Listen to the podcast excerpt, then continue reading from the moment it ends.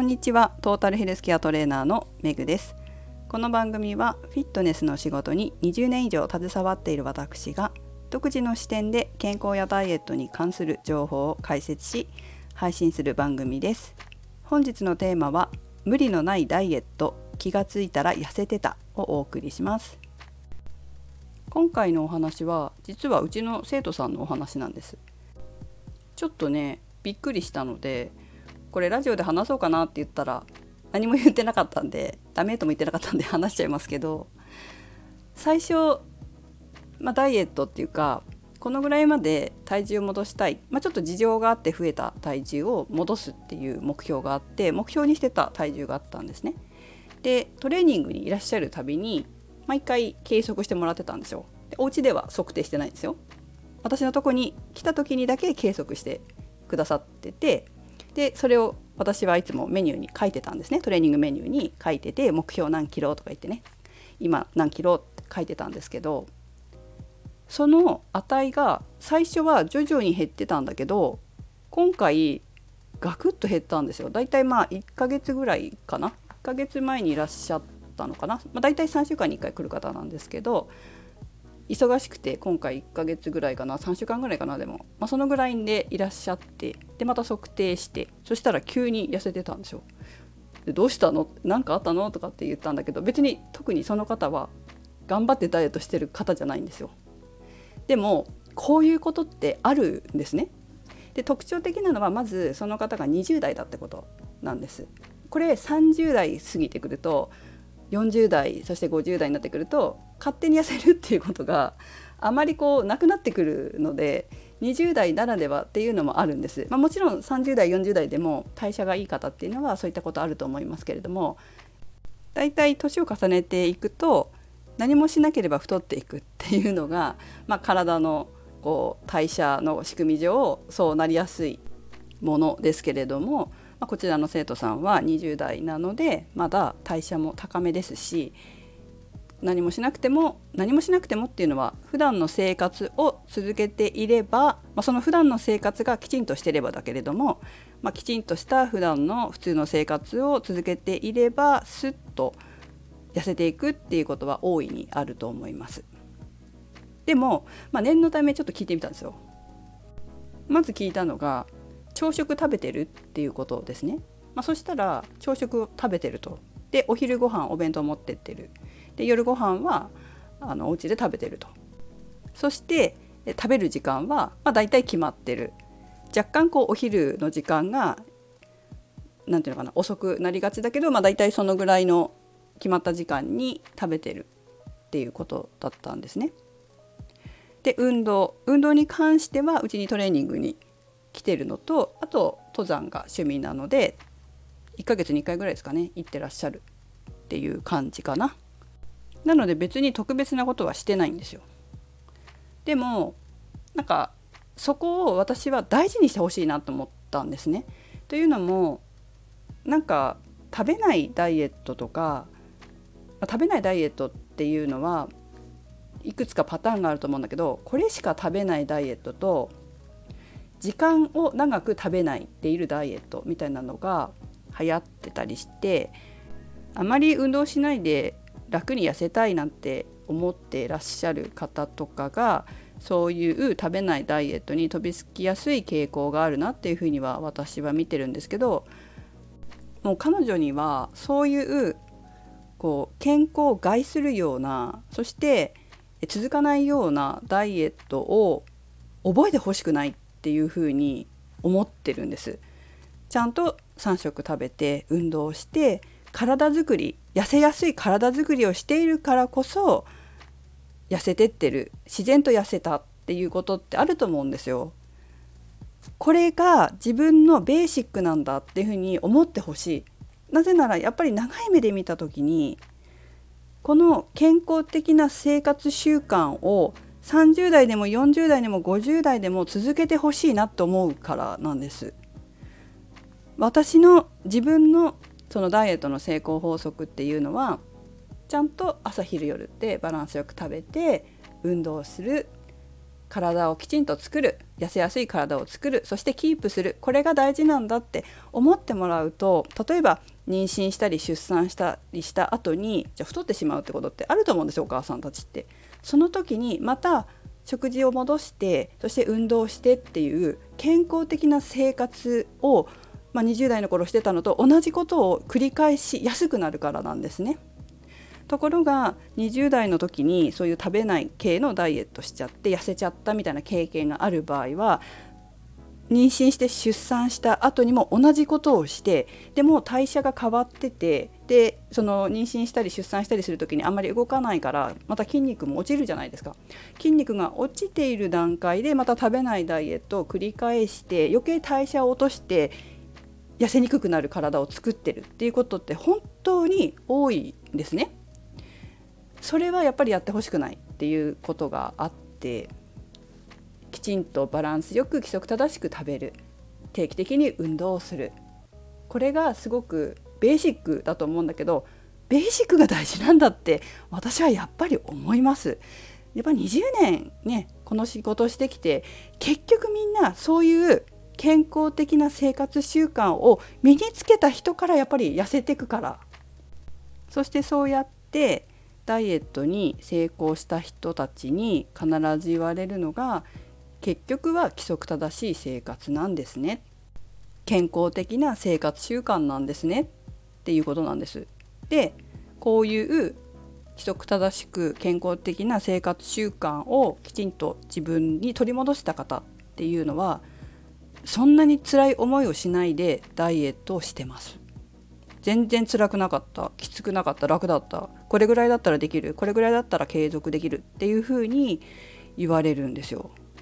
そしてもちろんね健康診断の結果とかでもまあ生活習慣に関わる数値っていうのは改善していきますし悪いこととかはないですよね。だから本当にこう私の生徒さんもそうだしこうやって聞いてくださっている方が生活習慣を整えて痩せるんだっていうことを知った方であればそれを継続してそして将来的にも健康でいられるような体づくりっていうのを食事面運動面それからメンタル面必要な方はメンタル面も取り入れてより良い人生を作るための基盤となる体。健康づくりやダイエットが人生の目的ではないですからね。それはベースでさらにその上に自分の夢とか目標とか人生で成し遂げたいっていうことそういったことを作り上げていくっていうことが大事だと思うのでそのためにもずっと年を重ねても健康でいられるように若い頃から習慣化させておくっていうことが大事だと思うし習慣化するっていうことが何よりも大事だと思うんですよ。だから習慣化できないものはやっても意味ないと思っちゃうから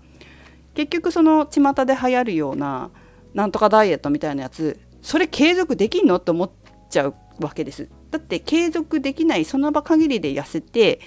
まあ、その場限りで何キロ痩せたとしても継続できないのであれば健康づくりにもならないじゃないですか。年を重ねても今やってることをやり続けられますか？それをやり続けられないのであれば違うんじゃないかなって思うんですよねだって習慣だから私たちの体っていうのは自分の食習慣運動習慣が自分の肉体を作ってますから習慣化できることで健康に良いことをやるっていうことが大事なんじゃないでしょうか。ということでえ皆さんも是非考えてみてください。さて最後に少しだけいただいたコメントとレターをご紹介させていただきます。コメントの方はスポーツブラのとこですねにいただきました。同じようにやっぱり肩が入らなくてしまってあるだけのスポーツブラ有名な企業のものがあるということと職業柄、まあ、困っていることがあるということが書かれていましたね。やっぱりこう同じようにスポーツブラ買ったものの肩が入らない、まあ、しかも結構いいとこのいい値段で買ったのに入らない使えない眠ってるみたいなものを持ってらっしゃる方多いんですかね？いらっしゃるんですかね？私の選び方が悪かったんですかね、まあ、ちゃんと試着してって言いたいとこだけどだからスポーツブラってしにくくないですか？なんかねまあ、試着結構スポーツクラブとかでフィットネスクラブとかで試着できるようなイベントスポーツブラのイベントとかやってると試着できたりするみたいですけど、まあ、そういうとこ行かないとなかなかないかもしれませんよね試着する機会ってね。なのでまた私もスポーツショップに行った時にはチェックしてみようかなと思ってます。あとレターですね。レター2ついただきました。1つは塩分を見直せ ちょっと言えてないですね塩分を見直せのお話のところですね重ね煮という調理法を教えている友達がいらっしゃって、えー、試しに作ってみたら少ない塩でびっくりするぐらい美味しくできたということでした。重ね煮っていうのは私も知ってるんですけど10年ぐらい前に重ね煮の先生がやっぱりいらっしゃってで私の周りですごく流行ってたんですよ。私はねなんかあんまり縁がなくてへえって思って聞いてたぐらいだったんですけど重ね煮がねあまりこう塩を使わないで作れるっていうのは初めて知りました。私自身ちょっと今本当に忙しくって料理をしてる時間もそんなにないっていうのとしてる時間もないから調べて作るっていう時間もないんですよね。なのでまたあの落ち着いた時には重ねに調べてやってみたいと思います。もし塩分量を見直して料理をしたいというリスナーの方がいたら是非重ね煮で検索してみるといいんじゃないでしょうか。最後にもう一つです、えー、これはちょっと前に私の配信を聞いて何か役に立つこととかためになることがあったら教えてくださいって言ったからいただいたのかなって思うんですけれども本当にこうありがとうございます。実はそろそろえーと、私自身もレポートをまとめて提出しようかなと思っているところだったのでいただけて嬉しいです。そしてこういう何て言うのかなこういうふうに役立ちましたっていうお手紙いただくのは本当にこう嬉しいというかあ配信してよかったなって思うしこれからも続けていこうっていう励みになるので、まあ、またね皆さんから励ましのレター いただけたらと思います。ということでいただいたレターの方を少し読ませていただきますね。えー、っといつも勉強になるなと思い聞いております。メグ先生の放送はダイエットの考えを更新させてくれて栄養と運動とメンタル面で正しい情報を知ることができます。私も運動に対して前向きに考えて取り入れることができています。またいりこが脂質と糖質がなくタンパク質を摂取できる優秀なおやつとして教えてもらってからは真似して食べています。メグ先生の語り口が言葉を選んだ簡潔な内容なので腹に落ちてきます今後も放送を楽しみにしておりますのでお元気で続けていただきたいのでよろしくお願いしますということでありがとうございましたまあ、少しでも本当にこう健康とかダイエットの役に立つようなものが配信できてれば本当に幸いです。ということでこのような励ましのお便りはいつでもお待ちしております。ありがとうございます。本当ねちょっとね今ライブ配信またやろうと思ってえっ、ー、といつやろうとか何を話そうとかちょっといろんなこと考えすぎてて始められてないんですけどライブ配信もねやりたいなと皆さんとコミュニケーションを取るのにやりたいなというふうに考えています。またご案内しますし突然始まるかもしれませんけれどもその時は是非ご参加ください。ということで皆様暑い日が続きますので気をつけてお過ごしください。ありがとうございます。メグでした。